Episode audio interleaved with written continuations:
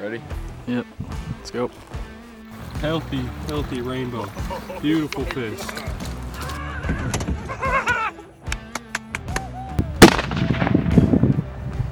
You dropped him, dude. Stud. On the squall, baby. On the squall. I got it. Right there? Got it. I got it too. Just Oh. He barely fits in the net. Oh my god. Sick, sick, sick. but first, a word for our partners. Heather's Choice healthy, flavorful, dehydrated meals for the backcountry. Use our discount code The Young Guides 15 to save at checkout. Lucky Bug Lures. Get hooked and use our discount code The Young Guides 15 to save at checkout. Northern Knits handmade knitted wool hats out of Alaska. National Wild Turkey Federation South Sound Strutters, your conservation organization for Washington state turkey populations and habitats. Alaska Rod Co. Alaskan handmade rods. Shell Art Studio, original Alaskan focused art. Welcome back to another episode of the Young Guides podcast. I'm Keaton and this is I'm Kyle. And today we have Dan Atkinson on with us, uh, well known as FlyFishDan. Um, he does uh, YouTube videos for uh, fly fishermen and women of all different skill levels, and uh, it's just getting in and and showing people where to fish and how to fish, and you know, um, just getting out there and. Uh, it's been really beneficial to a lot of people uh, here in Washington State and probably around the United States and the world. So uh, we're really honored for him to take some time out today and hop on our podcast. So with that being said, welcome to the podcast, Dan.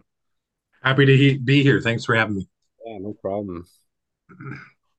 Well, let's kick this thing off, Dan. Tell us uh, about your background. Tell us about yourself.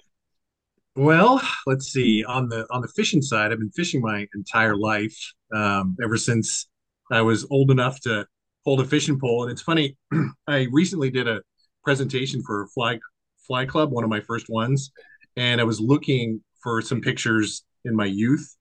Uh, and of course, back when I was young, there wasn't any digital files, right? You have to have a like an actual physical photograph. And the first one I could find was my brother and I, and it was a fishing derby that's held, I think it's still held in Montesano, Washington. And ironically, he won the derby, and I'm just kind of standing next to him with a fly rod, no fish, or with a regular spinning gear, no fish. But he he won that that particular derby, and and I ended up being the person that fishes, you know, nonstop. My brother fishes a little, but not like I do. But I fished my entire youth uh, with my dad a lot out in the Puget Sound and my grandfather. Um, and it was, I was mid teenager when I first picked up a fly rod. And really from that point on, I've never looked back when it comes to fishing. But I'm born and raised in Washington State. My dad likes to tell the story that eighth generation, which brings our family like back when it was the Oregon territory. So been uh, a lot of my roots are in Washington and my family's roots are here as well. Cool.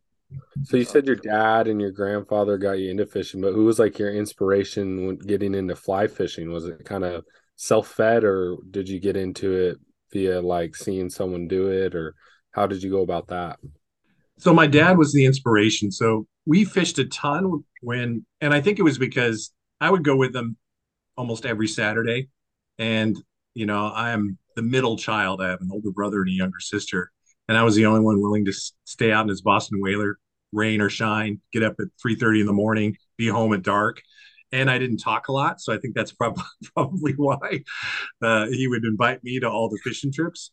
But Yeah. when I became a teenager, right, you get involved in school, you get high school.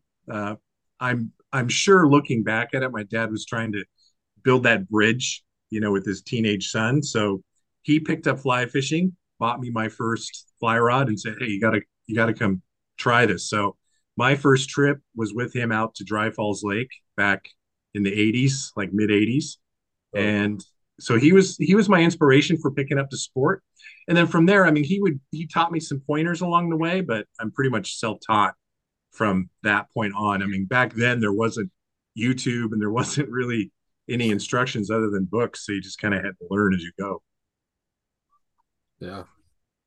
but he was my inspiration for fly fishing for sure.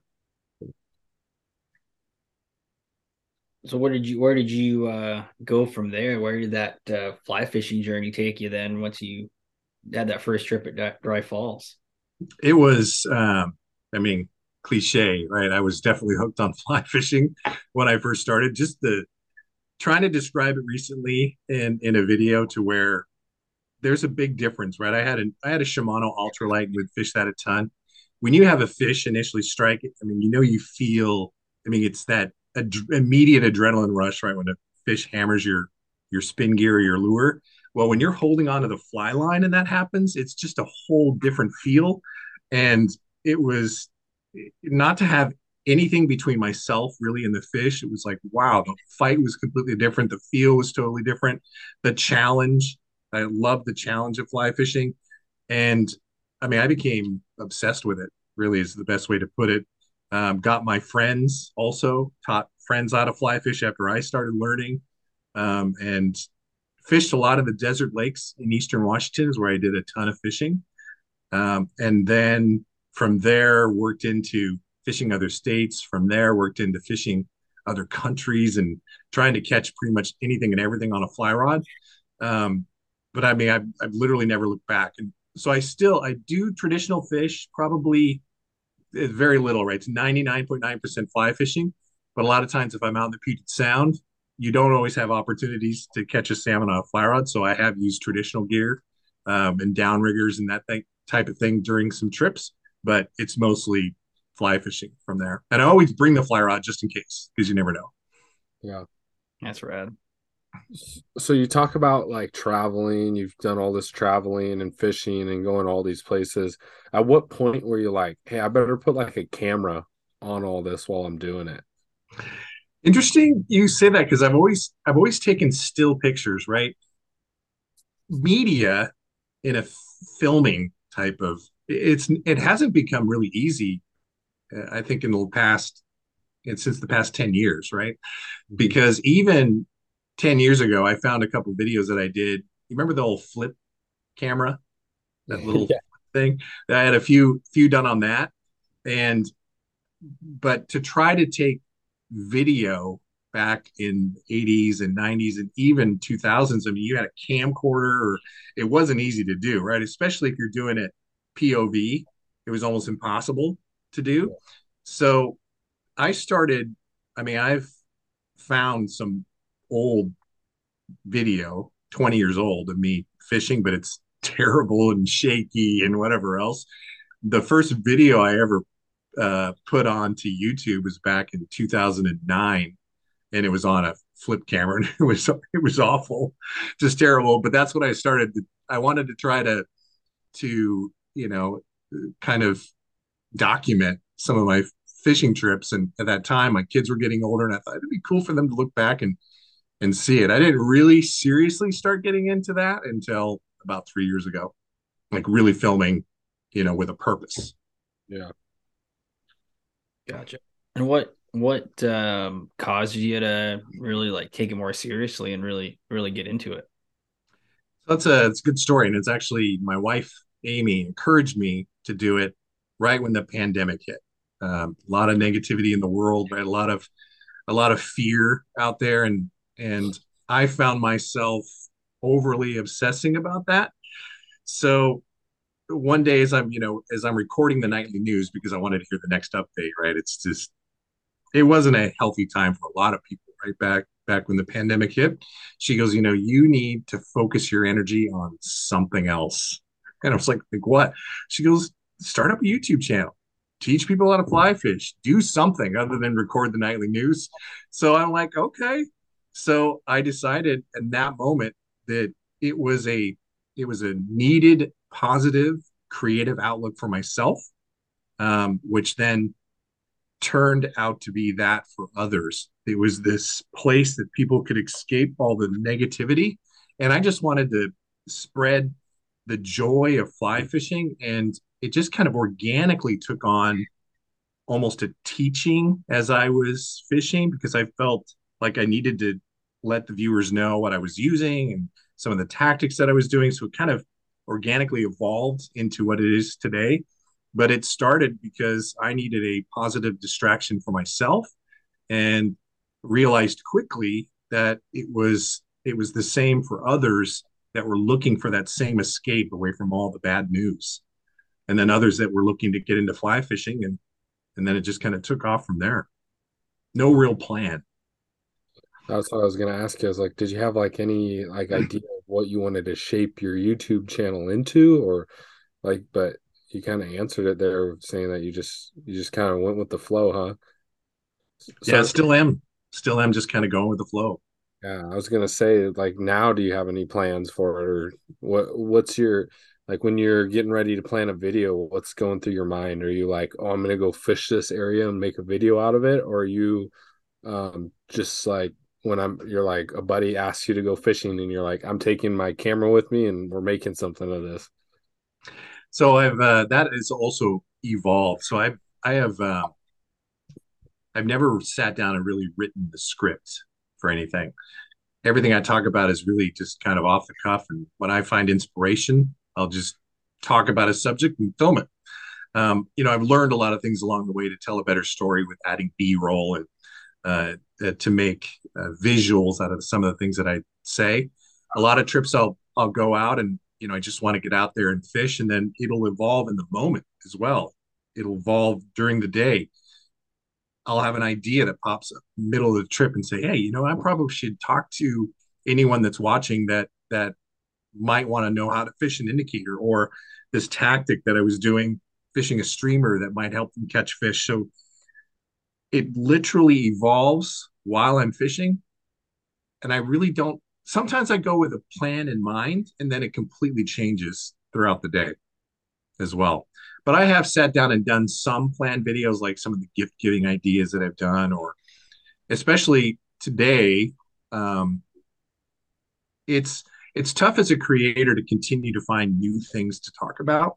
So what I've done now is is started started to tell some of the backstories on some of the trips that I've taken. I'm sitting at, you know, I have a little lake trailer that I'll sit by the fire and just tell the story of what happened on this particular trip and then play some of the clips that I that I took to kind of bring viewers in on how that trip came about and why I go there and why it might be special to me and things like that. So my I really have a very loose agenda on and I have inspiration from other creators and things that happen in my life or people that ask questions that inspire me to make the next video. Yeah, that's cool.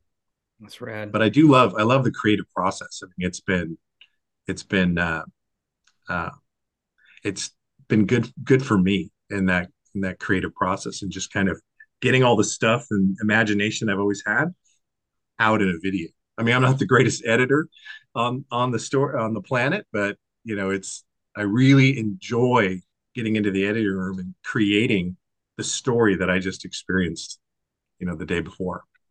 Oh, Gotcha. So what would you say like what is your YouTube looking like now? I mean, back when you first started, like you were saying, you were kind of letting it transform and grow on itself. What does it what does it look like now for your channel? Well, it's still, you know, it's still definitely a, a DIY channel. I mean, a, a party of one, right? Me, myself. That's it.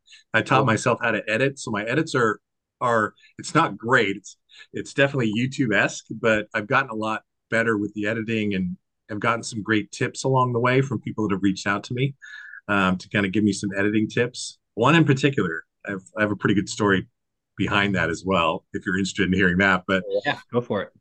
So I I thought initially when I was editing, you you know, I had all these tools at the ready with all these different transition, you know, flip screens and turning around and you know blurring in and out and things like that. And I had a guy reach out to me and said, "Hey, you know, I'll trade you." And I was like, "What do you mean?" He goes, "Well, I've got some editing tips for you, uh, but I also, you know, kind of want to know where your secret alpine lake is. So if you let me know where that alpine lake is, I'll trade you with for some some editing tips that I think that'll make a big difference on your channel. So I engaged him a little bit more and and you know I'm thinking is this guy just trying to find my you know my secret lake that I've been fishing and and posting. So then he uh he says like you know are you uh you know is this real type of thing? So he he sends me a picture of an Emmy. And I'm looking, I'm like, really? this can't be real. And I'm like, is that a real Emmy? Then he sends me a picture of five Emmys and I zoom in on it and it's his name on it. He was an Emmy award winning director and producer for KOMO News for like 20, 30 years. Wow. And and I was like, okay, this guy's definitely got some credibility. His name's James Owen. I, he wouldn't mind me uh, letting you guys know who he is. And from there, we've we've evolved into a great friendship. And he's he gave me some tips on editing, um, and they were so powerful.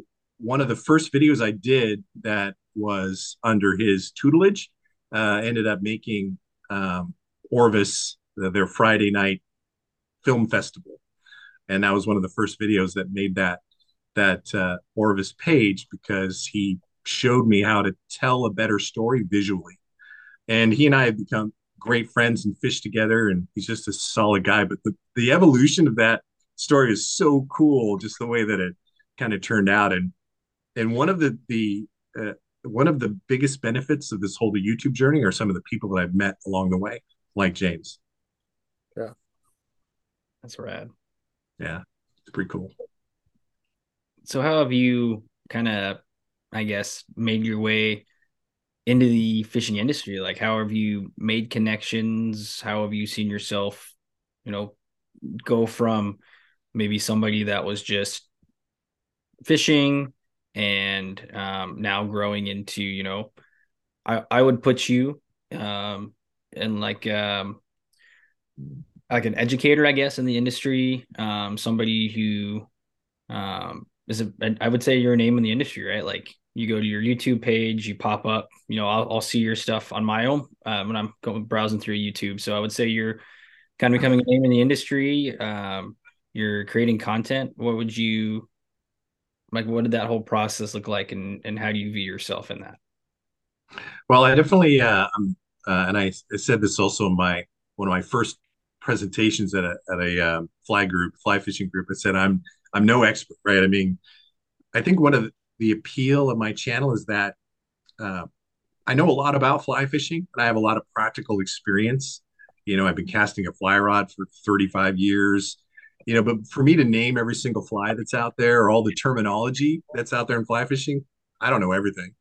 And I think that's part of my appeal is that I take some of that intimidation out of the sport. I mean, if you have somebody that really nerds out on fly fishing, go for it, right? If you want to know every single size of every single bug there is and every single fly tying tool and all that, then great. But I just I never did that myself. I I understand how to fly fish and and the basics and I have success when I fly fish and I think that's part of my appeal on the YouTube channel that even though you know I don't I don't perceive myself in as an expert, I can certainly help somebody that's new to the sport or maybe have has hasn't thought of a certain way or a certain strategy to catch more fish or help them with their casting their fly rod that type of thing.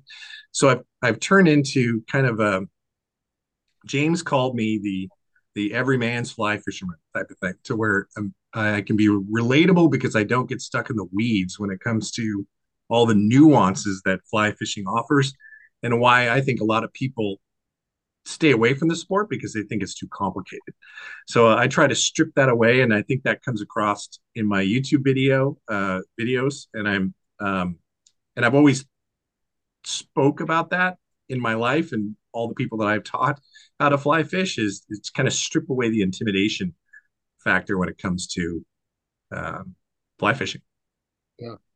I would just like to say too, you know, you've talked about coming in during like the pandemic and and everything and you really set the tone for all these new people coming in because at that time a bunch of new anglers were showing up you know to join our our wonderful party of fly fishermen and women so it it and it's a good inspiration for these new people getting in and then you know the questions like you said you know your videos are relatable they're simple not like you're not getting too in depth where a new angler would be like well i FlyFishDan said I needed this size 22 midge with a gold head and a black, you know, body. You were just like, I'm using this shape right here and and we're fishing it and I'm catching fish. So if you can get in this ballpark, go fish it.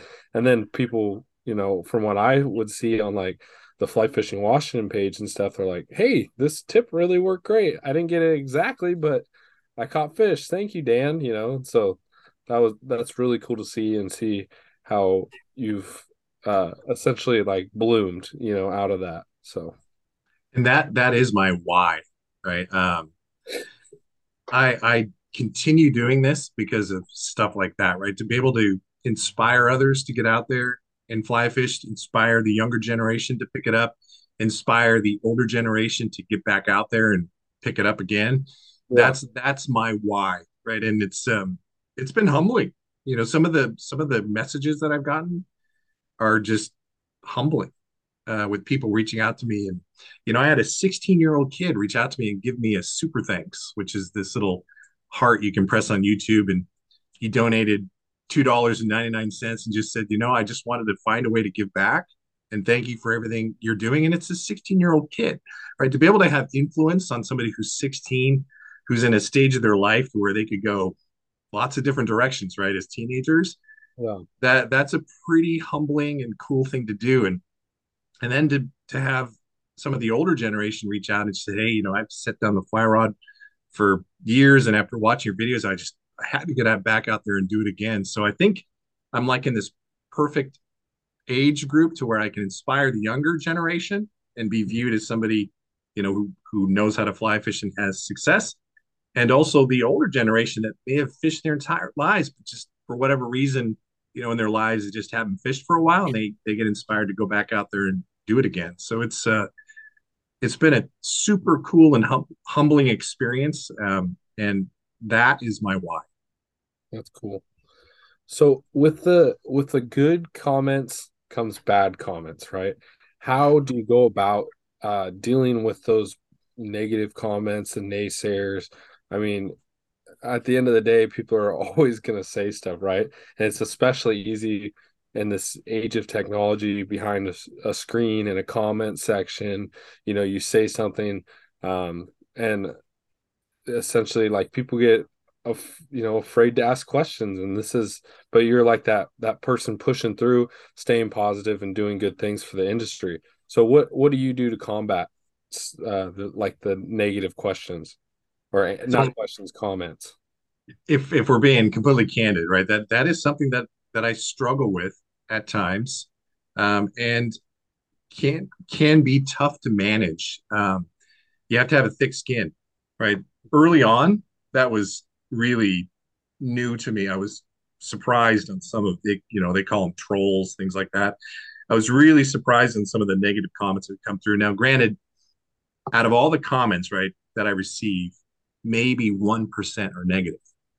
But a lot of times, a, a re- friend recently described it to me some of those comments are like a sliver, right? They're just, they get under your skin and they're, they, they're aggravating and they hurt for a while, right? So I have to I have to I have to work at it at times, especially as I continue to get bigger and in that platform, my reach is greater so that 1% becomes a bigger number.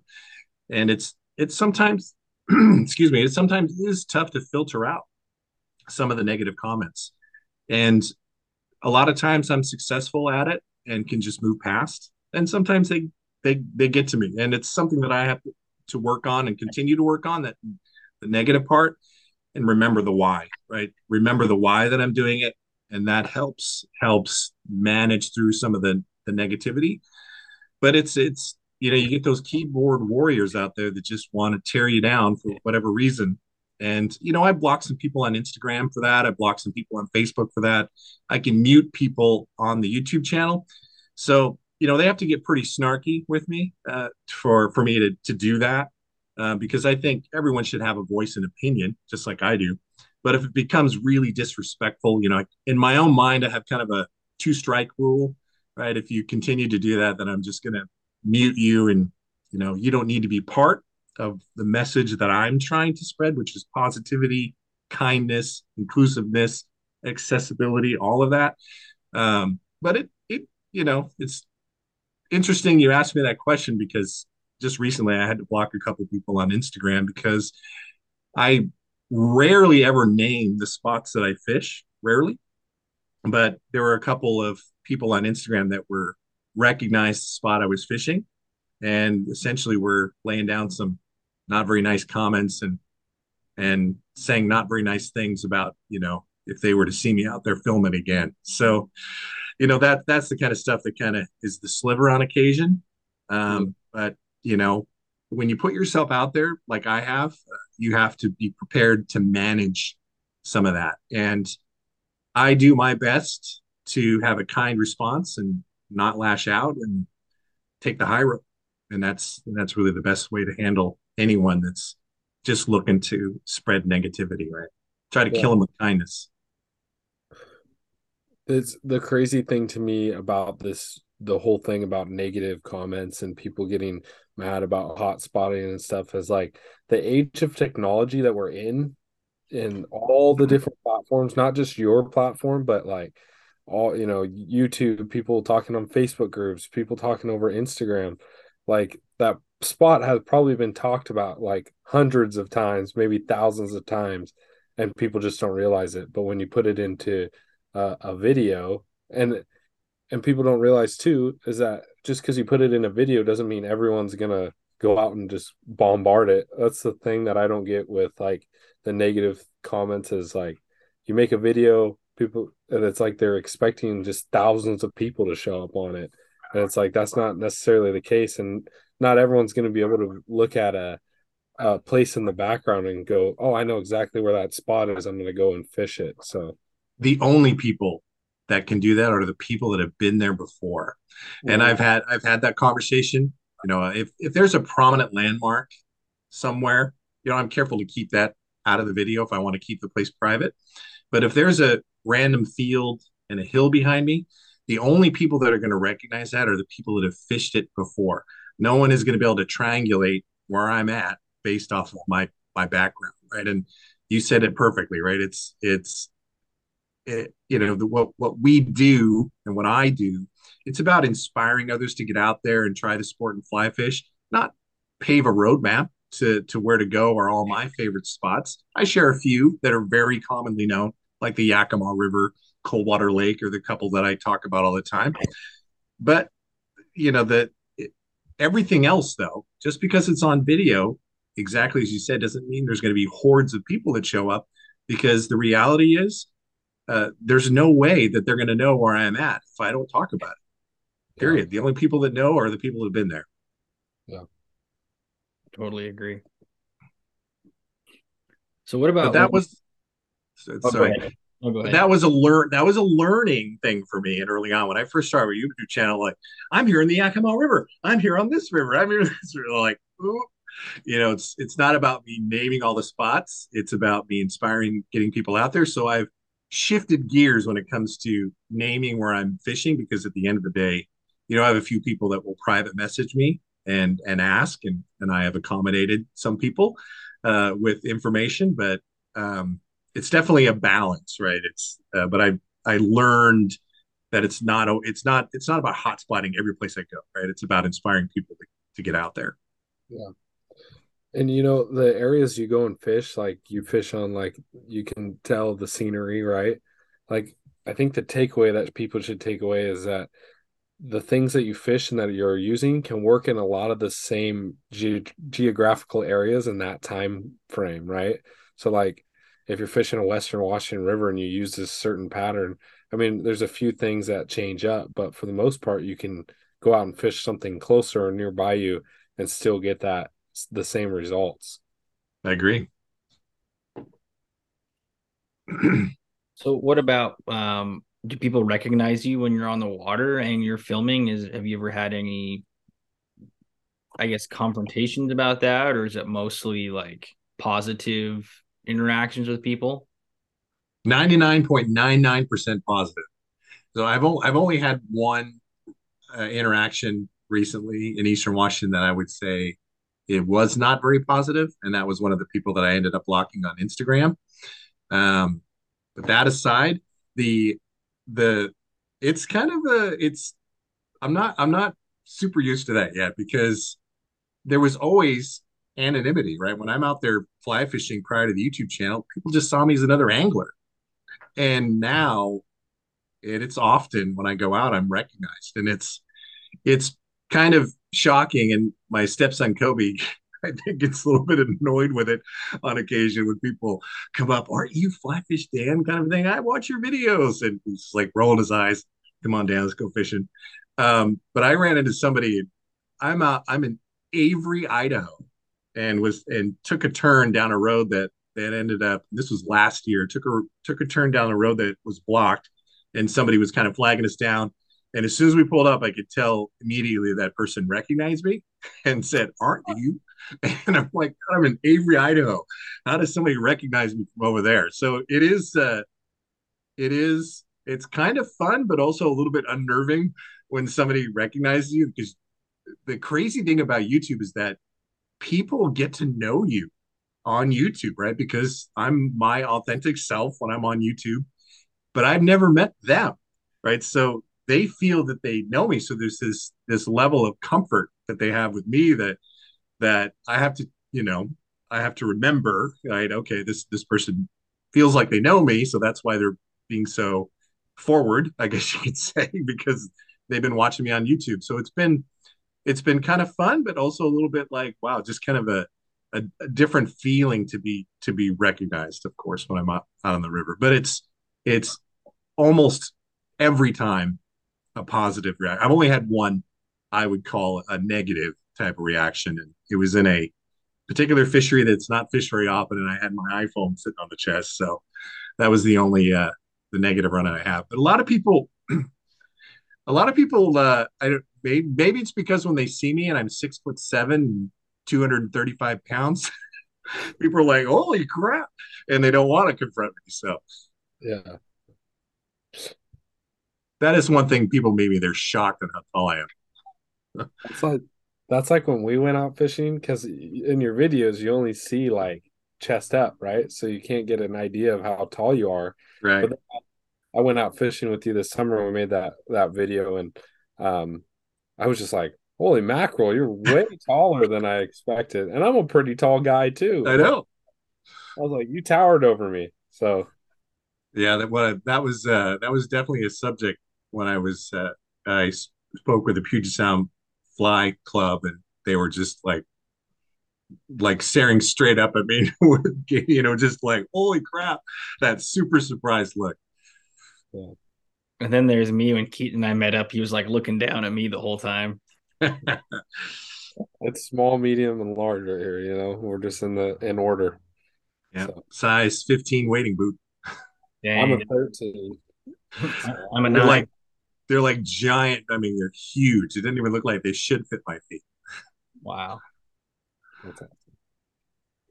So Dan, is is YouTube your like is it a side gig right now? Is it a main job? Is there any any um aspirations of becoming full gig or you know there always is that dream right when i first started i had no idea you know trying to get my first 100 subscribers was was a long process and just you know putting out a video that you put all this energy and time in and getting 98 views was like but again the reason why i started right is i needed that positive distraction for myself so who cares?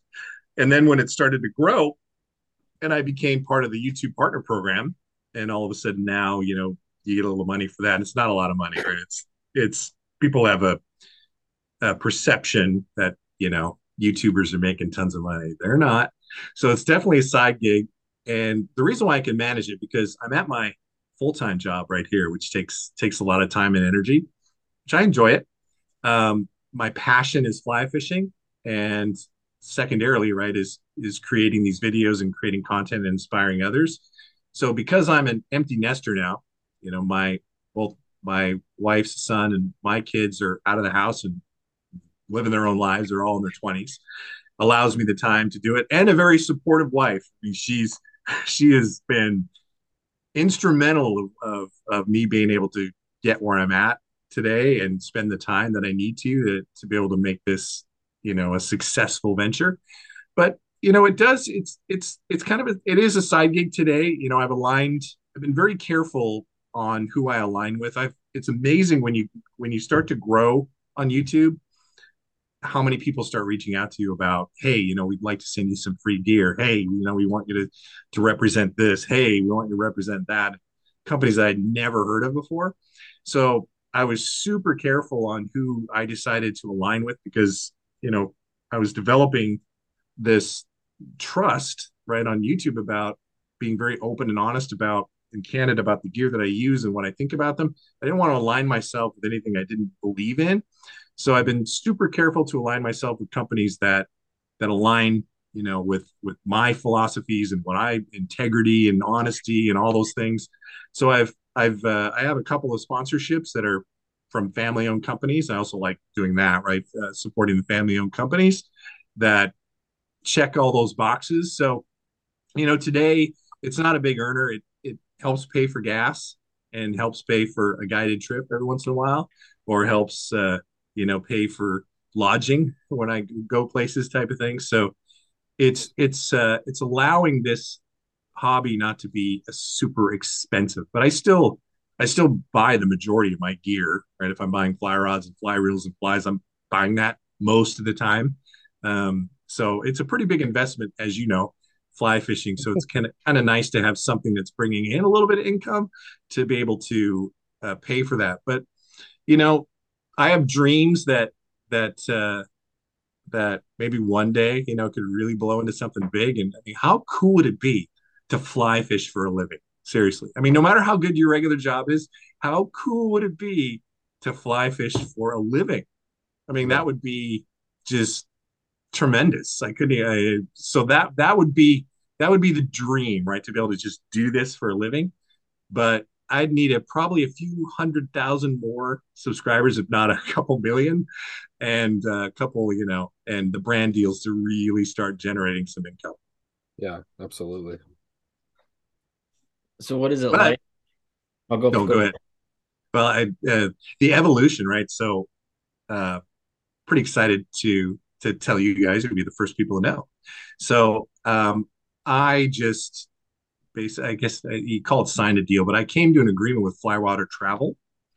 I'm going to be a pro host, and uh, I'm going to I'm going to be hosting my first trip this year to the Bahamas. So those are the kind of doors that this can open, right? It's uh, uh, I'm super excited about it, but I'm uh, just literally got off the phone. The guy that used to own the Puget Sound Fly Company, Anil, he now works for Flywater Travel and kind of put this in motion for me and talked to me about it. So I'm going to be doing my first hosted trip to Andros Island, Bahamas in December. So those are the kind of really cool doors that that this journey can open up for me. Uh, and I'm just super excited to, to be a part of their team and doing this with them. That's so cool. That, what an exciting congratulations. Thanks. Yeah, it's super cool. I'm really excited about it. That's awesome. So, Hope I can fill the trip. Otherwise, it won't be so exciting. Nah, I don't want to go, Dan. Yeah, no, let us know. We'll definitely uh, put links up to that so people can sign up if they want to go out with you. We'll for sure uh, shout you out for that. Thanks. Yeah. But Um, today, definitely, definitely just a you know a passion that's turned you know call it a a side gig or whatever. But it's it's a it's a passion that in my free time I'm exploring and just just trying to trying to entrench myself in the industry in every way I can. The fun parts. Yep. No, that's awesome. That's awesome. So what is it like trying to manage then, you know, your personal life, but also your full-time job? And then, you know, I know I, know that it's not just the fishing part, right? It's the recording while you're fishing, it's the editing when you get back, it's the publishing on YouTube. How do you manage all of those things? And then, you know, working with partner companies, how do you work them into your videos and when you're creating content? so it's a process and i've gotten pretty good at it now that i've been doing this for about three years so i've learned how to better film so i will film in two to three minute increments. And if nothing exciting happens in that moment i'll just delete it. So the only footage that i'll come back with generally i'll come back with 50 to 100 clips. They're all something though. Whether it's b-roll or i caught a fish or i said something or did something that might be interesting. So it's already pre-packaged during filming and I and I have an idea of where I want to go, I also can film two to five videos per trip.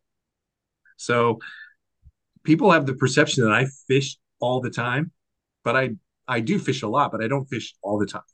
I can build two, three, four videos out of one trip and then release them over a period of two weeks, right? To keep content rolling on YouTube because that's how you that's how you become successful on YouTube is having consistent uploads and good content. Um, and then when I get home, I've gotten really proficient at I use a software called Filmora and um, very proficient. So I can I can whip out a eight minute video in a couple of hours because there's not a lot of fancy stuff that I do within it. It's generally all point, you know, my perspective, POV type filming. So it's just building a visual story along the way, you know, um, in with some of the selfie shots that I do explaining what I'm doing. Some I do a little bit of uh, narration over some clips as well. But I can put together a trip really in just a few hours after fishing. So there's definitely an investment in time. Um, you know, Monday through Friday, I'm pretty committed to what I'm doing right here. That's the week. I'm a weekend warrior, so usually I, res- I reserve a day to go fishing, and then I'll reserve a day to to do the edits. And again, circling back to a very supportive wife, she, you know, she supports me in the time that it takes to do that. But of course, I uh, I make sure I have a healthy balance between um, personal life outside of YouTube, personal passion of YouTube and fly fishing and sharing my passion, and obligations of work. So I've, I've been able to find that that balance, and it's certainly helped. I don't feel as much pressure now that I can film four or five videos out of one trip. Right, I might not fish for two weeks, but you'd never know it on YouTube. Yeah. Like right now, I have probably two and a half weeks of videos in the queue that's still ready to be launched. Cool. That's rad. And I would, I mean, I've dabbled in YouTube a little bit, not not a lot, and I would I would assume you know having that stuff in the queue is going to help you to stay you know like relevant in like YouTube YouTube algorithms to try to bring up your your views right on your videos. Yeah, the biggest um, the biggest piece of YouTube that I've been able to su- successful successfully leverage is YouTube Shorts. So they're similar to Instagram Reels. I got in pretty early with the understanding that YouTube Shorts could really help with the channel's growth. So I started just filming and uploading a lot of short clips. In fact, I went on a in the beginning of the of last year, I went on a strategic mission of uploading at least five shorts a week. And now the YouTube algorithm understands that that I produce some engaging fishing shorts and I'll, I'll get a lot of views on the shorts, which then helps with my discoverability and reach. It doesn't do anything monetarily, but it it helps with the channel growth. And so people that typically may not have been suggested my video on their homepage or, or found it if they search fly fishing might discover my content with a the short and realize, oh, and I get that all the time. Right? I can't believe I haven't found your channel. This is so great. And they discovered it through a short. So I've been able to to leverage that piece of, of YouTube that YouTube is putting a ton of resources in to grow because they of course want to squash TikTok and Instagram and and uh, and be the leader in short form content. So I was discovered that earlier on, early on, and it certainly helped with the channel's growth. Yeah. Is there uh, a level of competition on YouTube? Do you find yourself like trying to uh, go back and forth with other channels, or do you feel like the YouTube, um, like your other fellow YouTubers, are pretty supportive of like each other? Uh, so there is a level of competition, but um, I've taken a different approach, and that's collaboration. So not not a lot of other creators, you know, you have to you have to build some trust on the platform before another creator would acknowledge you, because there are a lot of there are a lot of folks on YouTube trying to be successful, and I think a lot of a lot of other people potentially could be it's could be more self-serving, right? Like they they want to collaborate with some big creators, but yet they're not putting real energy into their own YouTube channels. So I've taken the approach of not, I mean, they're, they're considered my competitors, but I don't consider them my competitors. Like I've had some recent interaction with John Hardman from Hardman Fishing Adventures. In fact, one of the videos that are in the queue, I'm going to give him a big shout out because I was inspired after watching one of his videos on a setup that he bought in Walmart about how I can continue that message. So I gave him a shout out pointing to his video. He has no idea that's coming, by the way, so it'll be a surprise to him. But I've interacted a little bit with him on on Facebook, and he had mentioned that, oh yeah, your videos get recommended to me all the time. So I I could see that he he'll definitely be a, a collaborator one day. Um, one of the one of the toughest bridges to build is with the huge fly fisherman, but I've I re- recently had some interaction with Ben. Great guy, great channel, far different than mine, right? It's definitely the snarkier side of fly fishing, but he has a he has built some great content and has really worked hard to build what he's built. And I look forward to one day doing more things with Ben. And he actually recently gave me a shout out on a he did a live question and answer, and I happened to be in on the chat and watching it, and I asked him a question about hosting. Right, I, I needed some advice for him uh, from him about hosting, and mm-hmm. he then sent me an email with this really just outlined here's all the things that I learned about hosting trips. And he is the reason why I was able to land the deal with Fly Flywater Travel. 100% of his coaching. He didn't need to take that time and energy to do that for me, but you know, I'd been interacting with him a little bit on and off of the channel and posed a good question on one of his live chats and he offered to, you know, shoot me an email and and uh, I'll tell you a little bit about it. He wrote me this paragraph of all of the pitfalls and challenges and things he learned along the way, which helped me in uh, what happened with Flywater Travel. It wasn't for his collaboration, I would have never, I wouldn't have been able to do it as quickly as I've done it. So I've always considered other creators, right? Because I know how much work goes in to building a successful YouTube channel. That um, I have a lot of respect for others that that put in that hustle and time and energy. So it's I'm now building a lot of uh, uh, collaborations with these people and maybe one day even friendships. That's right. Yeah, I mean, I feel like it's and I look at it the very same way with um, fellow podcasts, right? You can only everybody um, can only help themselves, right, to get better. You, it's you grow more when you work together as opposed to working against each other. Yeah, uh, agree wholeheartedly. Yeah.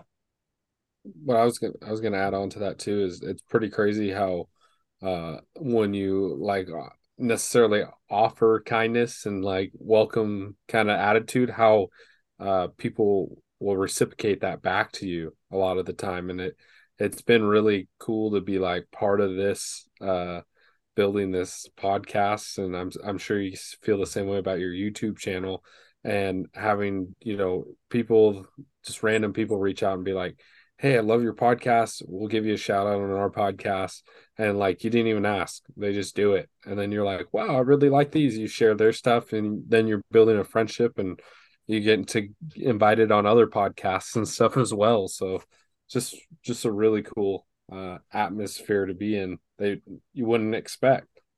Yeah, totally. And it's uh you know if it and if it happens organically like that, that's what it's really it's it's pretty cool, right? And uh, I see that too on YouTube. If creators want to help other creators be successful, and I've had some smaller channels reach out to me and ask me for advice and and I have no problem, right? I'm not, I don't feel just because my channel is now almost 30,000 subscribers. Oh, I'm not going to talk to somebody with only 500.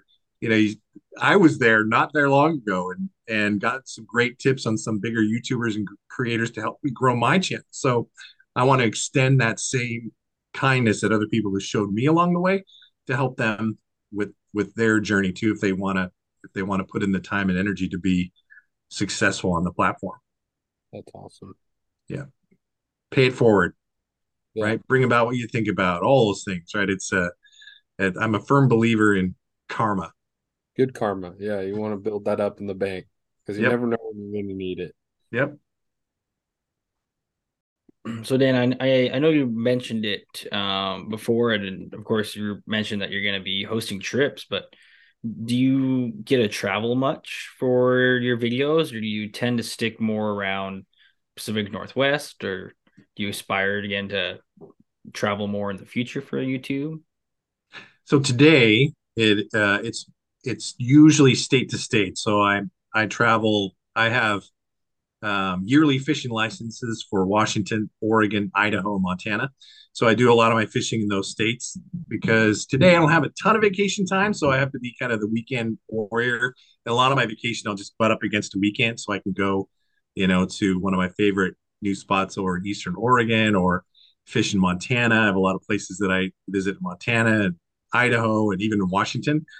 Um, so today it's it's pretty local. I do I found a passion though for tropical fly fishing. Happened when I was 25 years old. My dad bought me a trip to Christmas Island for my 25th birthday. And he and I went to Christmas Island and caught bonefish and giant trevally on a fly rod. And I realized I'm not cold, right? These fish are nuts when they when they fight. It's nuts. Like I don't know if you've ever caught a bonefish. Mm-hmm. Imagine casting at a jet ski going by and then trying to stop it. I mean, that's that's what it's like catching a bonefish. So, you know, trout occasionally give you a nice run, but the bonefish a lot of times won't stop until there's no backing left. So it's it's just nut it's nuts, right? So I I found this passion for for tropical fly fishing, and now since the pandemic, I've been going nuts because I haven't done it. I I would go to Hawaii at least once a year. Uh, my wife and I go to Maui, and I know some secret spots for giant bonefish, and have garnered a lot of success. Have figured it out in in in Hawaii. So I would love to to do some other videos outside of the Pacific Northwest, but right now it's just a matter of finding time to be able to do that.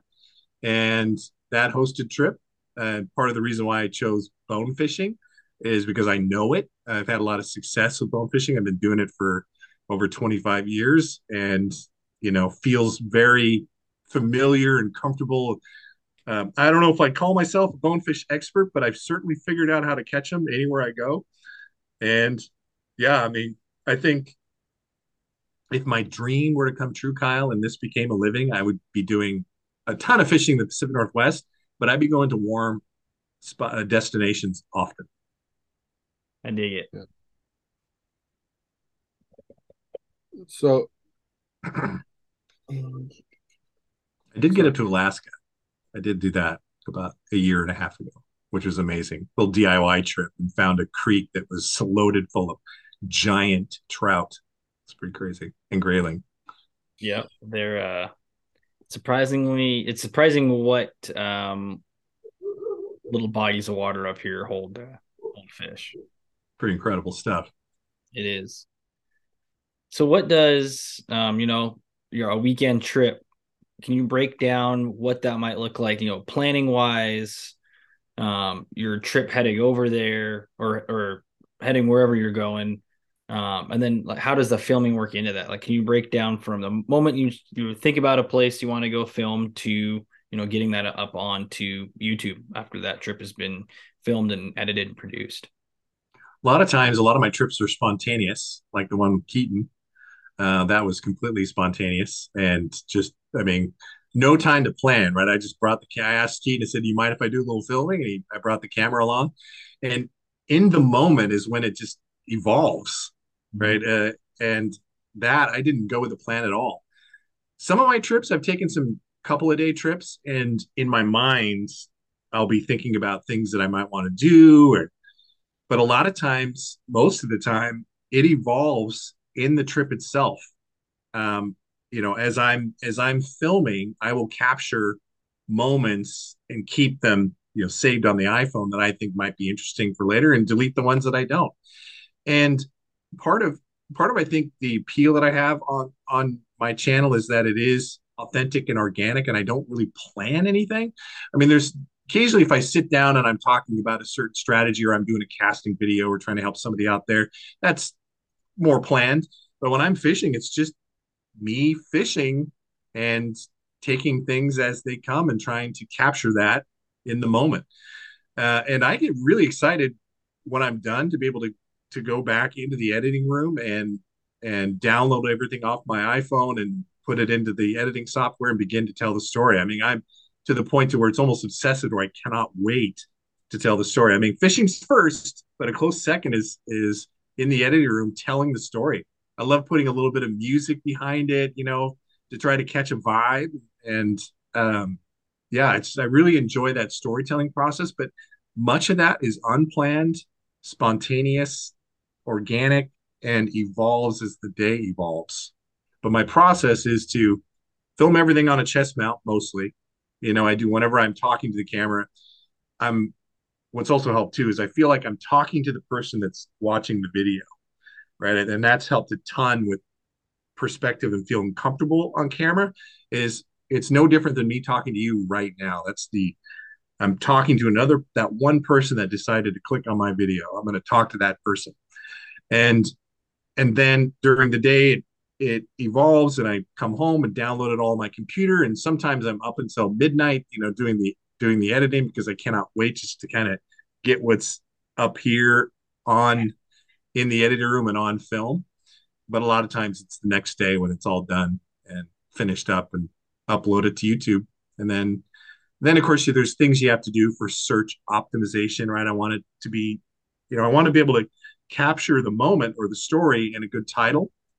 So there's there's some behind the scenes things that you have to do as well because when you consider there are I don't know how many I, I looked at the stat once, how many billions of videos that are on YouTube. Like it's in the billions. Like how many how many videos do you look at in one session, right? When you're when you're thumbing up, you might look at maybe 50 thumbnails Yeah. of billions that are on YouTube. So you have to have a thumbnail that's intriguing, a title that's intriguing, so that somebody give, even gives you the chance to be able to tell the story by clicking on your video. Then you need to deliver right away, right? So there, I've learned through James, right, that that who taught me some of the editing stories to create a hook, right, to where somebody might see a big fish caught, and then I cut just before I net it, so it brings intrigue. Oh, I can't wait to see what what he caught or that tip that he wanted to talk about. So there's definitely a strategy on how to tell a good story to keep people engaged uh, on your video. Yeah. Wow, I never really thought of it like that, you know. Yeah, I mean, you have to, you know, it may be the greatest story ever, but if you don't have a good cover on that book, nobody want nobody will read it. Yeah.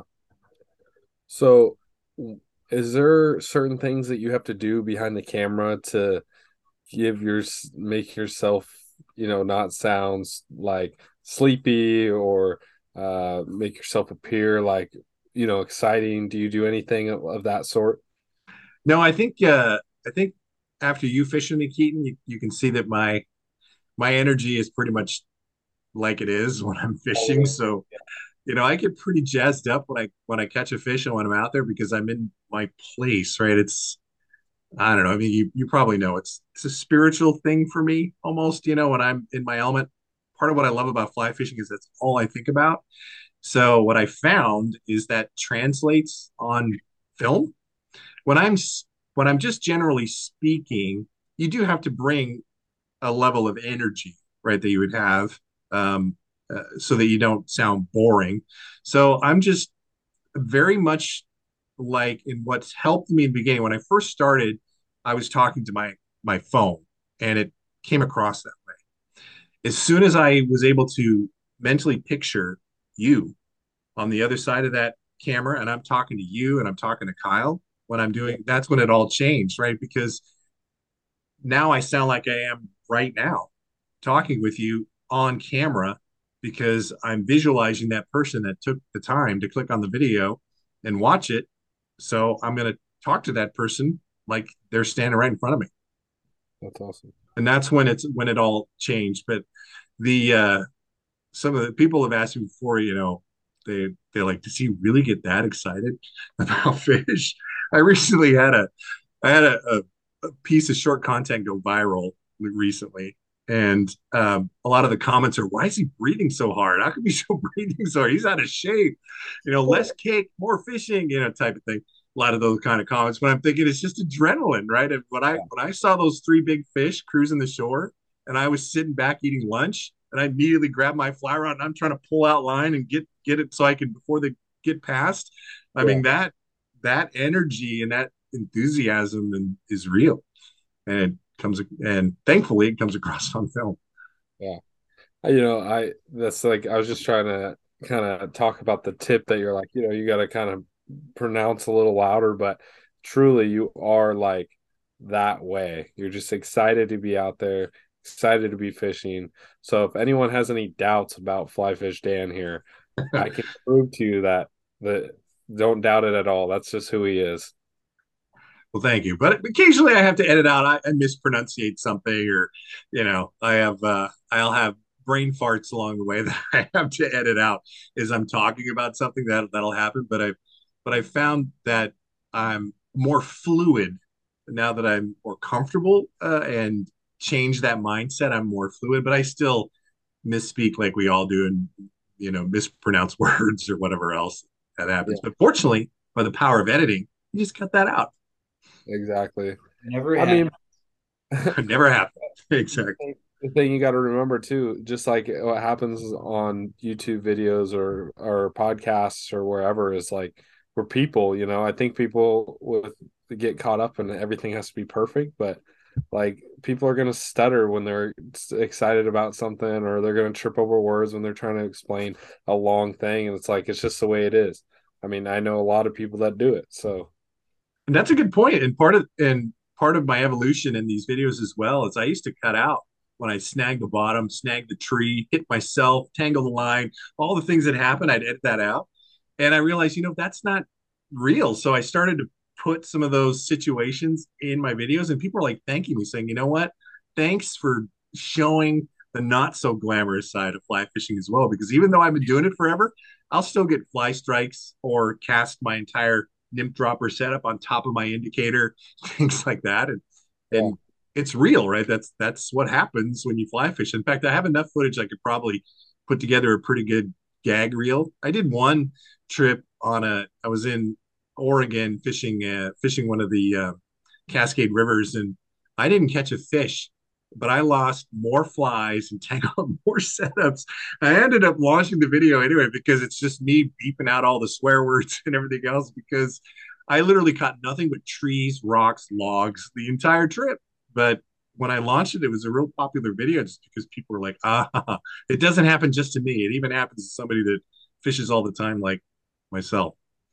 being pure yeah i mean I, I went out fishing for the first time in a few months and i was like it, that first couple casts to get yourself going again i was like oh my gosh i would you know i, I would have thought i'd never fished before and then finally i kind of got the rhythm of things but um it's Happens. just it's just it happens to the best of us Yep. Well, and I, I think too that's that's a big thing about your platform, right? On YouTube. That's why I go to YouTube because you know, when it comes to let's say like Sportsman's channel or the outdoor channel, whatever, those people, you know, in a half hour, they have what in reality 22 minutes so they have to cram everything in, right? So you're only seeing those highlights. You're not seeing all that extra stuff. Whereas when you're able to put it into your own form and you're able to edit it how you want it, you can add that stuff that makes it more realistic, right? The the raw, the real stuff where you don't have that 22 minutes, you got to cram all the good stuff in. You're actually able to show the whole experience and it, it just feels more realistic for the viewer. It's not 22 minutes of you catching fish and never getting tangled or never losing a fish or you know when it comes to hunting, you know, it's just I'm hunting, I hunted, kill shot, done, right? It, you actually get to experience all those other things in between. Know, all the work and all the frustration that sometimes can happen along the way. But I think it's important to show that too, because it isn't, you know, it's always fun, but there's definitely challenges along the way. And I think it's important, especially for anybody that's new to fly fishing, to understand, you know, and I'm I'm thinking of a video idea even now, like, you know, it's okay to fail because you're going to, and it's okay. And because you're going to be able to make the cast the next time or catch the fish the next time or the next time the fish won't come unhooked or unbuttoned and it's okay it's okay to fail because we all do it even me after fly fishing since i was 16 years old i still fail Yep. and it's That's- okay and that's how you learn right and Yep. relearn I mean, those are lessons that we may have learned at one time, but you got to relearn them again because you're like, it's just a reminder, like, oh, this this stuff does happen here. I need to be able to, you know, remember this. What did I do? What? How do I fix it? What did I do to fix it? And I think that's just being human. Yeah, I'm still growing today in fly fishing. I mean, I'm still learning new things today. And part of this YouTube journey as well, it's opened me up to to discovering new places. Um, I don't always go to the same place where I know I'm going to catch a fish. So they call it like blue lining or or finding new places to fish. It's inspired me to do that, and I've and I've learned a lot of things along along the way as well about fishing different fisheries in different places and different climates, and even my own casting. I've I've improved my casting in the last three years after doing tutorials because I noticed after watching some of my videos, I was opening my wrist in the back cast.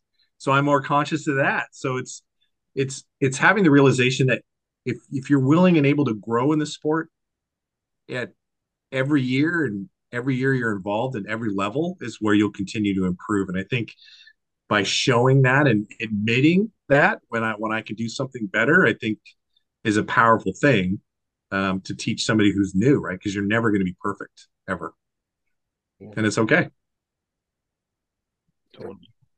Uh, yeah, I think it's an. I think that's what makes you real and authentic. Um, I I tell clients before every trip, that's exactly the same thing. Like, I may have been doing this for a while, um, but I'm always learning, and I'm always learning, especially from new people, um, like people with new perspectives. Um, you know, I'll I'll learn a lot of stuff from clients that have never even fly fished before in their life, and um, just the way they're approaching it, the way their perspectives are. I might not be learning how to fly fish from those people, but I'm learning how to address maybe that the the viewpoint that they're um or their perspective that they're coming into fishing and fly fishing from, maybe how to interact with a certain type of person or just to, you know, enjoy the experience how they're enjoying the experience. Maybe it's maybe it's not how I have been have been viewing fly fishing or been viewing my guide trips, but the way that they're experiencing it, the way they're enjoying their trip, kind of opens my eyes. So I, I, I just think there's so many different ways and so many different types of people to learn from. Yeah, I mean, with uh, Kobe, my stepson, which has been in several of my videos, I'm I learned I taught him how to fly fish five or six years ago, and I'm learning things from him today. Um, because he he can be I don't know what the word is, whether it's a visionary or he he thinks outside the box when it comes to fly fishing especially with somebody like myself that have been doing it for so long. There's certain things that we know that's going to work right? And we stick to those certain things. He is really good at finding new ways to catch fish. And there was a recent trip and i don't want to hotspot this particular lake but there was a recent trip to a lake that was there was never there was never any chance enough that you can catch a, one of these Lahontan cutthroat on a dry fly. Well, after his indicator got eaten a couple of times, you know, because I always do you catch Lahontan cutthroat either on a sinking line or you have to have an indicator and something down below. They'll never eat a dry. That's a fluke. He tied on a Chernobyl ant. And I said, well, you better better tie on a dropper on that if you're going to catch fish. And we ended up having one of the most epic two days of dry fly fishing for Lahontan cutthroat, sight fishing on a lake. And I mean, and I would have never thought of thinking that far outside the box of what I think would work or wouldn't work because that's what I've been doing for decades. And because he just has a younger mind and, you know, wants to try new things, he has garnered. I mean, there are a lot of times where I'm like, hey, Kobe, what, what are you using?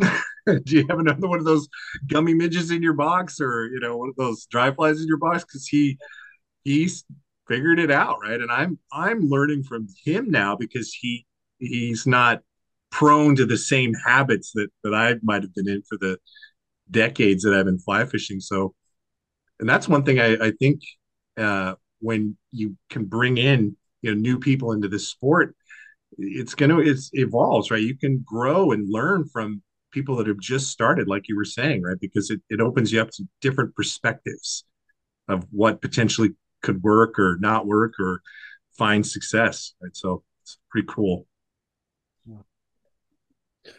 So I have a question for you. So you're getting ready for to go on a trip or on a guide trip how do you what do you do to combat expectations right because i'm sure that you go out you're hoping that you're you know especially when you're recording videos you're like i want to catch fish i need to catch fish for content not i mean not always necessarily but it's always you know it's more beneficial to catch fish on a video what do you do like uh necessarily to kind of like get your mind right instead of having like high expectations right does that does that No. make sense It does. Um, um, I don't want this, you know, I don't want this to sound. I'm trying to figure out how to articulate this. I don't often get skunked. Now, I'm not. I'm not saying that that's because um, I'm this great fly fisherman or great fisherman. Um, I generally find success, so I don't feel pressure. I I um, find ways to catch fish. Right? It's I'll probably go through 20 different flies before I can figure it out. And Yeah. kind of like we talked about earlier, right? A lot of fly fishing is very similar from place to place you go, and there's certain tactics that work better in other places, but generally, right, there's a there's a large book of tactics that will work in most places. And I generally catch fish. There's, it hasn't been often where I've been completely blank. So I don't feel pressure um, because I generally find success when it comes to catching fish. So that pressure isn't there for me. Now there are times that I've gone out and I haven't caught anything, and that's okay, right? Either you know I have a couple videos where I you know I fish year round that I just you know it's wintertime and just being out here and enjoying the outdoors and fish catching a fish is a bonus, right? So I try to pass that message along as well when I have a slow day or if I don't catch any fish, or maybe it turns into something tutorial that I'll do. Again, part of being authentic and real, right? I don't want to paint a picture that every time I go out, I'm catching fish after fish after fish after fish after fish. I want to paint a real perspective of, you know, there are days that I might just catch one, um, or there's days that that I may not catch any, and that's okay. The I did feel pressure though this weekend. I felt a little pressure because I was working on that video series, the Walmart. I'm doing a Walmart. You know, you can catch a fish with a fly rod for seventy-two dollars, and I needed to get a fish in the net, and I was having a hard time with that. So, uh, uh, Kobe and I went fishing at a local lake, and he caught fish. I I had one hooked, we couldn't land it. So then I thought, you know, I'm going to go to this lake that I know is going to be money, right? I need now. I'm now I'm there because I need to get. Uh, I need to put a fish in the net with this fly rod setup from Walmart and I worked five hours to catch that one fish. So I started to feel a little bit of pressure when I had a couple that you know came came off as I couldn't get them into the net. I was like, geez, I got two hours left to light. So there are times, right, that, that I needed to put a fish in the net with this particular fly rod, which, as you know, can be tough in the wintertime. Um, so that was that was one recent time that I felt a little bit of pressure, but generally, um, I'll, I'll find I'll find a way to catch them. So Yeah. I don't typically feel like I need to, um, um, you know, I don't go in with that mindset, right? Um, I, I'm a firm believe, believer of, you know, we talked about good karma. You know, you bring about what you think about. I go in with the attitude that I'm I'm going to catch something cool today, and I've caught some amazing fish just because I'm putting that out there in the universe. If that makes Yeah. sense. no it does that's great totally makes sense. Um, I think that's uh something that I I try to do as well, and, and as a um as a guide with and having clients and being able to do that with clients um something I noticed in the last couple years. You know, those fish feed off of good vibes. I I feel like, and if I'm starting to get stressed. Maybe we haven't caught enough, maybe we haven't caught our first fish. I haven't put a fish in the net, or you know, maybe the client isn't um is so focused on catching a fish or a bunch of fish that sometimes you kind of have to pull yourself back, kind of rein them back. Like, hey, it's more about the experience. We're just having a good time. We're just being chill. It seems like the moment that you start putting off those good confident vibes is that's when things start to happen like um a couple days ago you know we were uh, my wife and I were ice fishing here in Anchorage. We had some friends meet us at the lake, and I was a little stressed out, right? Because I'm they've never ice fished, so I'm I'm showing them, and I haven't been fishing in a while because I just got back from a trip, and I'm trying to like rig up rods and set things up, and then they're just I don't know if they had any expectations. There's dogs running around. I'm like, oh man, there's so much going on. The fishing sucked, and I and as they were leaving, I I talked to my wife. I'm like, the moment they leave, nothing against them, but the moment that they left, um, I told them like the moment that they leave, the fishing's going to get better because I knew that they'd be feeding off of you know my vibes. I'm not stressed. I mean, I'm I'm confident we're going to catch fish, and it's what happened is the moment they left is like the fishing. I don't know if the fishing just turned on or what, but I think a lot of it had to f- deal with those good vibes that I was like putting out there. And it's like boom, boom, boom. After that, the fish just started biting, and I think it was because of I'm not stressed um, maybe their expectations were not being met so they weren't having a good time. They're not used to it. They're cold. There's a lot of different factors that go into it but yeah the good vibes the confidence i think really really helps. Al, i can't agree with you more and i have, I have a story to to back up your story as well and this is recent. I was at pyramid lake. And everyone knows pyramid lake? So i'm at pyramid yeah. lake and i wasn't getting frustrated because i wasn't catching any fish for content I was getting frustrated because I wasn't catching any fish, right? I'm there because when that indicator goes down, it could be a 10, 15, 20 pound Lahontan cutthroat trout. And I was out there just get beat up by the wind and the cold and standing on that ladder and waiting for a fish. I lost a couple, I had a couple takedowns that I missed, a couple of long releases. You know, others were catching fish and I was getting frustrated. So I went back to the trailer. My wife with me on this trip and you know she could tell I was frazzled, right? It was just like frustrated because I was so amped up about catching one of these fish. We just got there, um, and she literally came out of the trailer and said, "You know, your energy is all wrong. You need to you need to reset, reset, right? Calm me down, talk me through it. Uh, you know, we're camping. I took a I took a shot shot of vodka, calm me down, and I went back out there and I caught five that were between eight and 12 pounds because I went out there with a different attitude, went to the same ladder, did the same thing, brought a different attitude, brought a different level of confidence, and completely changed my own vibe. And I caught, and no kidding, five fish that were that big within a two hour span of having that conversation with my wife who calmed me down and just said, okay, just just chill out. Right changed the energy and it completely changed the experience. I 100% believe that. Yeah.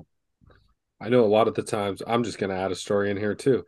I know a lot of the times that you're out, you know, I'm out fishing with clients that if like towards my beginning days, I'd be like getting stressed out, like, oh my gosh, I'm not catching fish. These people paid money, like blah, blah, blah. I'm forgetting about the whole experience, like Kyle was saying. But then when I realized, like, you know, clients will get frustrated here and there because they'll miss a fish, or especially when you're trying to get that first fish into the boat, and it may be taking a little bit longer that day. And uh, you just, I've just realized that if you you keep saying it's okay, there's going to be a next one. You know, keep at it, keep the positive vibes going, just and staying just chill. Like you just got to be laid back, right? Because the second you start getting stressed out, people feed on that. People are yep. like, gosh, like the guide's stressed out, so something must be not right. And I, oh my gosh, and blah, blah, blah, blah, blah. And so then everyone's like, ah, and it becomes like a house on fire and there's nothing to do because you're in a boat and you still got six hours to float with people. So just like that laid back vibe. And even if it takes five hours to catch that first fish, there's always going to be more opportunities. Yeah. Good story. So Dan, um, we've been talking about your background, um, YouTube channel, and um, you know your trips, and and just just kind of covering the whole gamut. Where do you see yourself, you know, in five years from now, both you personally, um, in the in the industry, and then you know your YouTube channel? You know, I honestly, Kyle, I don't have a plan. This is a, um, it's, I would have never envisioned myself where I'm at today so who knows right where it could be in five years i mean i know i know i'm going to stick to this um i know that you know, there's always something to talk about in fly fishing, and I'll continue to make content because I really enjoy it myself. Um, you know, I'll continue to align with with brands that um, support me and that I believe in. Um, you know, I have a great relationship and building a great relationship with a new company out of Bellingham, Washington, Drift Waders, family owned company, great company, great product, great everything. Right? It's I envision, you know, partnering partnering up with companies like Nick's company and Drift. Um, and who knows where that could evolve, right? This doing my first hosted trip in December seems like forever from now. But, you know, the people that you meet along the way, right? That's some of the coolest thing. Who knows who I'm going to run into and what relationship I might forge along the way that could lead to different things. So I've I've just kind of I've kind of gone through this I hate using the word but journey, right? This whole this whole journey that I'm on in social media and just kind of letting it, it evolve by itself. And it's been nothing but positive. It's been nothing but meeting these meeting people, these great people, and and it is. I mean, it's a little bit of heavy responsibility sometimes when you have the impact on people. Um, you know, it's it's but it also is fulfilling to be able to reach people like that. So I want to continue to inspire people to get out there. I want to continue to inspire people that can't get out there anymore, that just enjoy watching fly fishing content and remembering back when. You know, I want to um, I want to put as much positive energy out there in the universe as I possibly can and into this sport. And that's what I'm going to continue to do. And where it kind of goes from there, you know, just kind of let those doors come and and kind of like what we talked about before, right? You bring about what you think about. If you just keep putting kindness out there and you keep spreading a positive message, um, I just think good things will happen, right? So, and they'll just organically happen. One of the coolest things that I've done recently, um, it's so much fun to watch people's reaction. I got this. If you watch a lot of YouTube, everyone knows who Mr. Beast is, right? He's a philanthropist and I thought, for why why can't I do a little bit of that on my channel? So I partnered up with a couple of companies, and I just started randomly handing out fly boxes from from Red's Flies, who's another family-owned company out of Georgia, and just walking up to people and just say, you know what, I'm just gonna I'm gonna give you a box of flies today just because, right? And and to watch people's reaction. And one of the coolest stories happened to where, you know, people are always kind of a little bit leery, right? So I try to find timing when I go up to somebody because I don't want to just charge up on somebody. Hey, I got something for you. You know, I I approached to was Kobe and I were fishing at a local lake and approached a guy and just started to talk a little bit. And I said, Hey, I got a box of flies for you. He goes like, What? He goes, Yeah. Why? Well, you know, spreading random acts of kindness, right? On on on the internet, putting positive vibes out there. And, and thank you for being a part of it and handing him a box of flies. And he was just floored by that. And then he rose back over about an hour later and he's like, You're not going to believe it.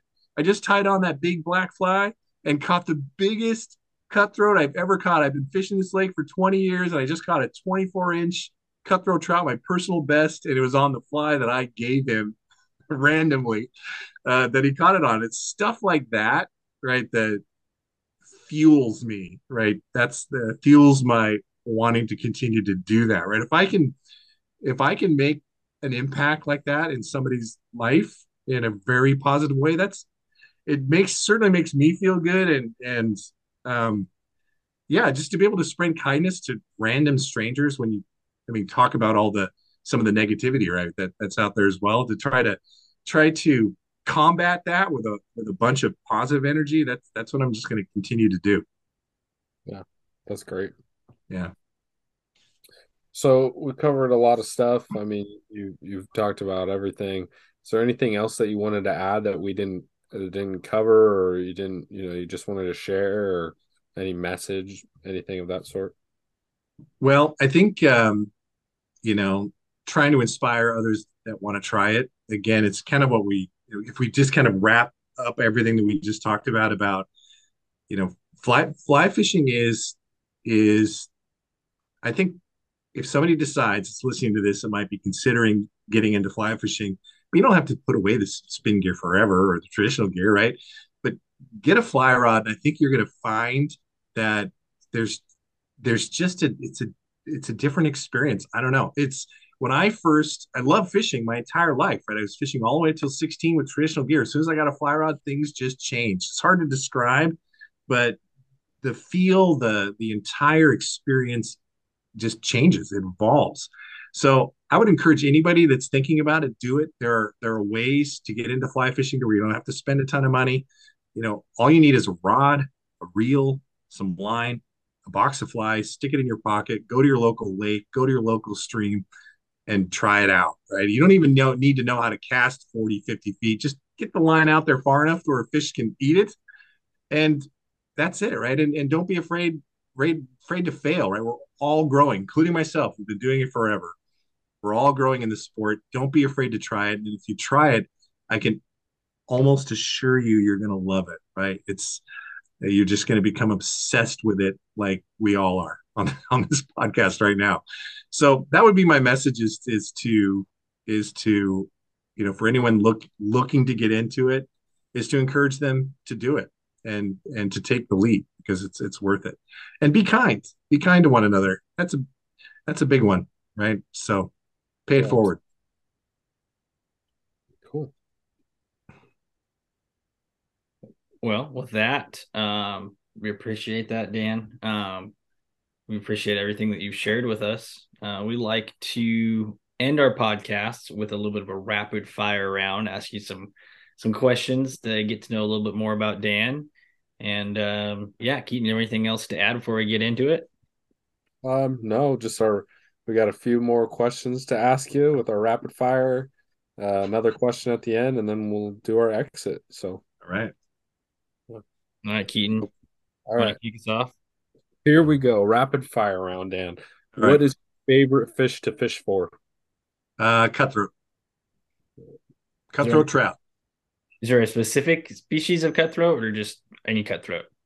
Uh, any cutthroat because they're just they just eat everything, and they're sluggers. They're fun to catch, and you know if there's an easy trout to catch, it's generally a cutthroat because you throw something in front of their face, they're going to eat it. So Lahontans though have been on my mind recently just because they get so ridiculously giant and they're gorgeous fish, and to also know that you're catching kind of a an ancient species of fish is pretty cool. So cutthroat have been on my mind lately, and more specifically, Lahontan cutthroat. I'm trying to find new places to fish for them because they they're not found in very many parts of the world.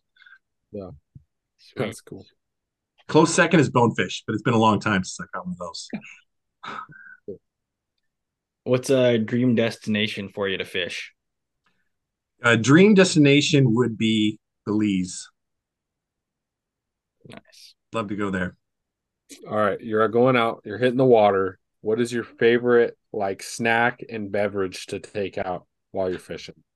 Uh, adult beverage or You can do adult. Let's do an adult beverage, and then let's do like a just like a drinking beverage. All right, so my adult beverage is uh, an IPA. I love a really good hoppy IPA.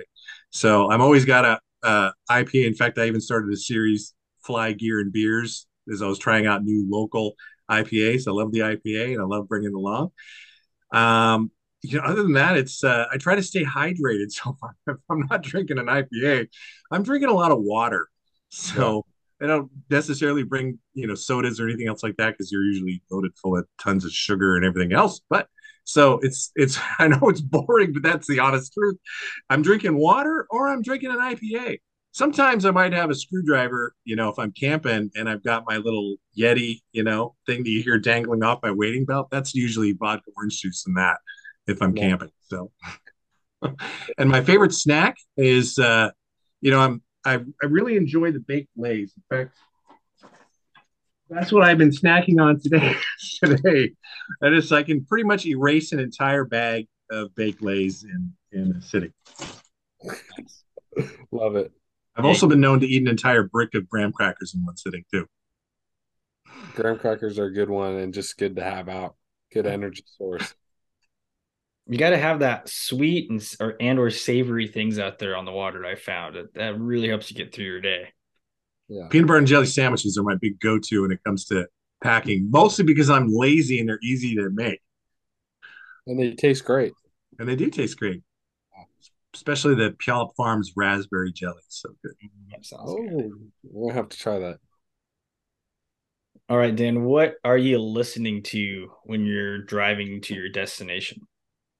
You know, it's interesting you said I have a lot of different playlists, and it's generally um, upbeat kind of music that gets me energized, right? Sometimes I put on 80s rock, sometimes it's just 80s, sometimes it's metal, right? I'm putting some Metallica on there and I'm just kind of getting charged up there. Sometimes it's uh, uplifting and positive. Uh, like call, you know, I get my dopamine rush before before I get out there and start fishing. So it really kind of depends, you know, on, on the vibe, but generally it's it's upbeat music that's kind of charging me up as I'm as I'm getting wherever close to wherever I'm going. But I do like the 80s genre. It's probably my favorite genre. Awesome. Um, you're headed out the door to fish. What's one thing that you won't forget when you're going out fishing? My net. That Yeah. What about what is something that you can't leave the house without? Something you're superstitious about that you have to have with you whenever you fish? Uh, geez, usually it's my I have a rod, a go-to rod that I use. I don't know if it's really superstition, but my Sage five weight TCR and large arbor uh, Orvis Battenkill two reel goes everywhere with me. I, I can't remember a fishing trip that I haven't taken that rod since I've got it 20 years ago. And it looks like it's worn out. I'm just waiting. I don't want to. I'm not gonna. I'm not even gonna say it. So it goes. It goes everywhere with me. It's gonna always go everywhere with me. we get. We'll we'll paint the picture in our head. Right. what's uh something you wish you knew when you first started YouTubing? Um, the really kind of going back is filtering out some of the noise, right? Uh, thicker skin. Yeah. Early on. Uh, what's the best piece of advice that you could give your younger self? Best piece of advice I can give my younger self uh, as it relates to fly fishing. Yeah, fly fishing or just personally. Gen- Uh, I wish I would have. In, in I wish I would have had more courage to explore new places when I was younger. I would always go back to the same spots that I caught fish. Was apprehensive about going to a new lake or a new stream. I wish I would have told myself back then, try new places, go discover new places. I wish I had done more than that when I was earlier, uh, younger. You're inspiring me, Dan. I'm I'm that guy. I like have my spots that I like to fish seasonally. Yeah. That's what I go and do. But it's like that consistency aspect. Like I know what I'm gonna get. Right. Yep. But Keaton, if you finally fish that river you've been driving past every single day or that lake, it is Yeah. so fulfilling. Uh, I can tell you from experience because I've only recently really started to do that. And I've discovered some incredible fisheries by just trying and exploring, like incredible stuff. One of which I'll share with you, Kyle, off air Sounds good. because it's in your neck of the woods. Sweet. I'm I'm excited to hear it. All right. All right. I'll go for it. You're the best. Oh, you're the No, guy. no, no, Dude, no, you're good. I, no, you do it. Take it, and I'll do the exit. Okay, so we like to end every uh, episode, Dan, with um, your favorite uh, fishing story ever. Could be fly fishing, could be spin fishing. It's your favorite uh, fishing story. Oh my gosh.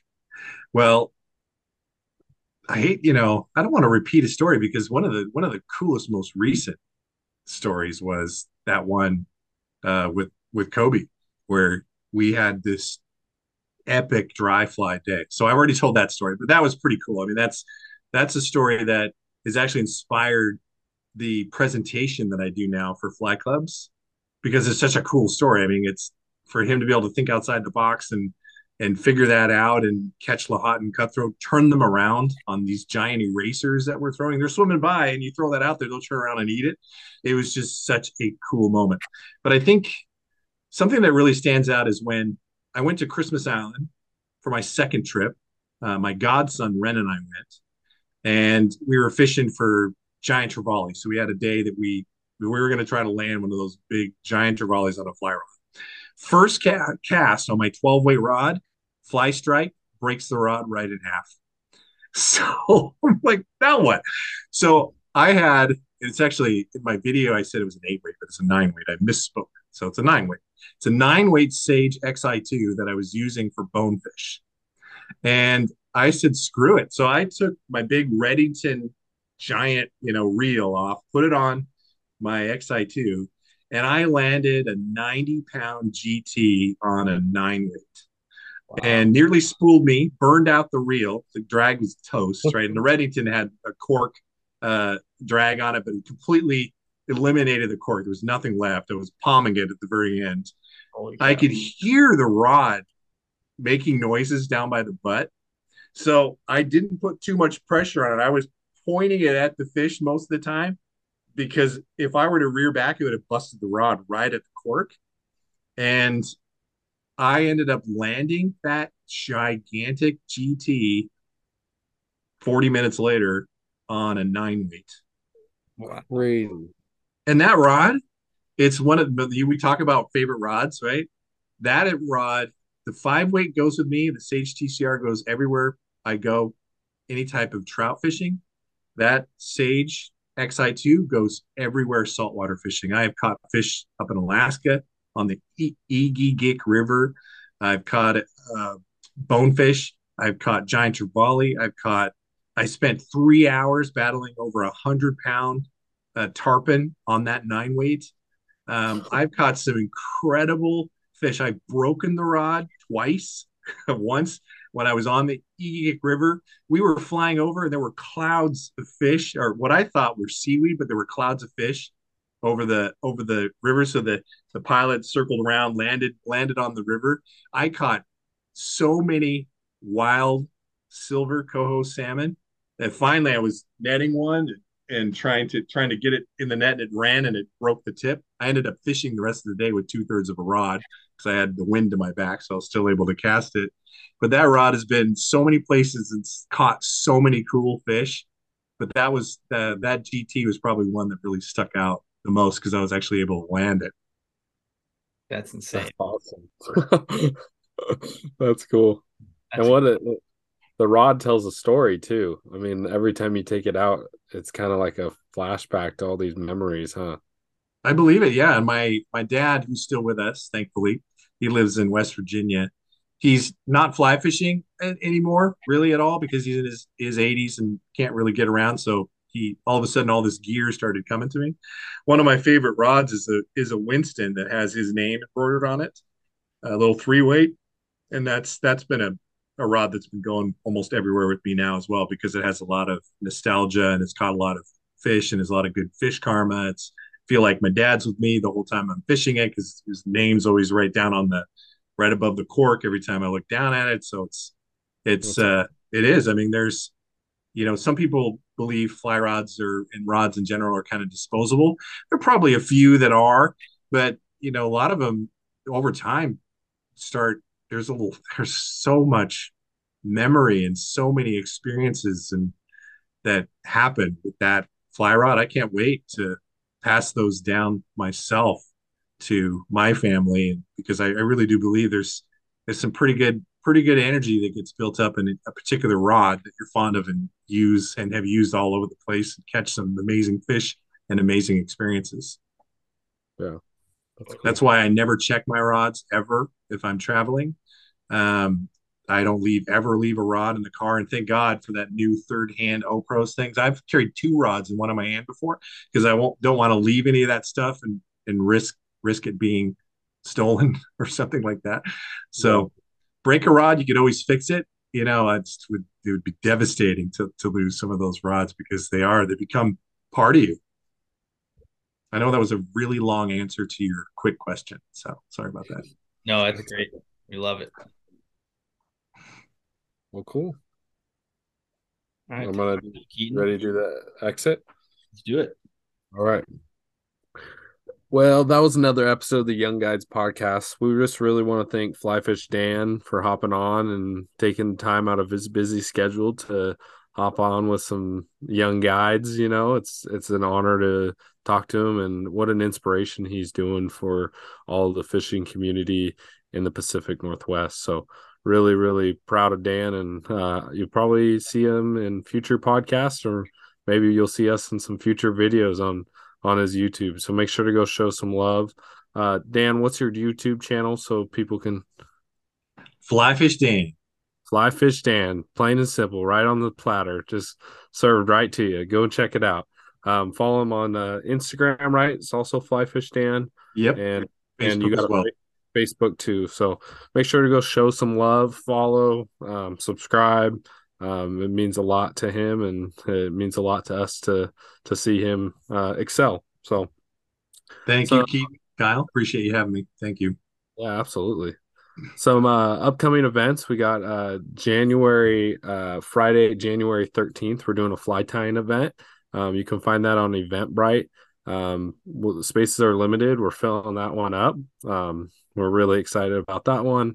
Um, we also are doing on a Friday, January 27th, we're doing a turkey talk with Russ. Um, that's going to be awesome. He's going to talk about everything turkeys, um, and just kind of get you better, better and ready for spring turkey. So, and the fly tying event's going to be, we're going to partner with Snoqualmie Rod Co. Uh, Wes is a great guy, and he's going to be teaching us a couple uh, uh, trout patterns and steelhead patterns. So, can't wait for those. And then stay tuned because we're going to be putting on some in February, uh, March, April, May, hopefully up till May, and then that's kind of when we start getting busy again. So, um, we're really excited to be hosting these, and we hope to see some of you there. Um, I also want to promote Dan's hosted trip coming up.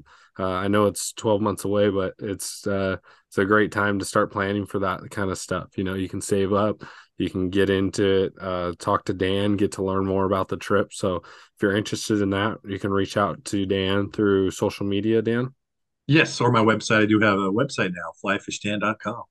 all right, go visit flyfishdan.com and reach out to him, and um, I'm I can guarantee it's going to be a great time. So, um, what a way to experience a, a fly out trip! It should be amazing. Um, we all, yeah, absolutely. Uh, we also want to just thank everyone for uh, taking the time and listening to our podcast and showing us love. Uh, without you guys, it'd be nothing. So, uh, I know we say this every time, but uh, we're just we're just ecstatic to have people take the time and listen to some of the knowledge that we've learned. And then, uh, if you can show us some love, uh, go give us a follow on Instagram. Shout out to all the people who helped us reach 700. Uh, that's crazy. In a year, you know, we went from pretty much zero to 700 in a year, and that that means a lot to us. So, if you're liking what you're hearing, uh, and you can go on to Apple Podcasts for us, uh, leave us a review, let us know how we're doing. If we're doing great, we'd love a great review. Uh, if there's things we can improve on, you can leave us a review there or visit our website and send us uh, uh, one of our uh, what do you call that? I'm spacing it, Kyle. Email contact. Yeah, our contact, Messenger. our yeah, we have like a contact tab on our on our uh, website, so you can go there or you can reach out through social media too. Um, if you're looking to be on our podcast or you think you know someone that might want to be on our podcast, reach out to us, and we love to try to get in contact with them. Um, that's how we we I knew Dan, but uh, that's how I got I got to meet Dan was through you know Facebook pages and getting to know him. So uh, we just really appreciate that. Um, Kyle, anything else we want to add here? Uh, nope. I, I think that's about it. Um, appreciate everybody listening. Appreciate Dan for coming on, and um, we're super stoked for this uh, 2023 season. Um, we've got a lot of great um, guests planned coming down the pipe here in the next few weeks, but you know we're excited to see where we're going into the rest of the year and the guests that we can have on, return guests. Um, you know, when it comes to return guests, um, now that we've talked to that person, got their background, now we can go a little bit more in depth in certain topics. So we're excited to uh, bring you guys that in this next season. Yeah, absolutely. One thing, one more thing I want to add is make sure to go show our partners some love. Uh, Alaska Rod Co, Heather's Choice, uh, ShellART Studio, um, Lucky Bug Lures, uh, Northern Knits, and then NWTF South Sound Strutters. Uh, all of them are doing great stuff for the industry. As much as they are business, they also are really about conservation. And so that's why they pair nicely with me and Kyle. So we're really excited to have those people on board, all those people join and um yeah we're just we're just stoked just super excited about 2023 and uh yeah we're blessed for sure so Um, with that being said, this was another episode of the Young Guides podcast, and we'll catch you on the next one. Fish on. You the music.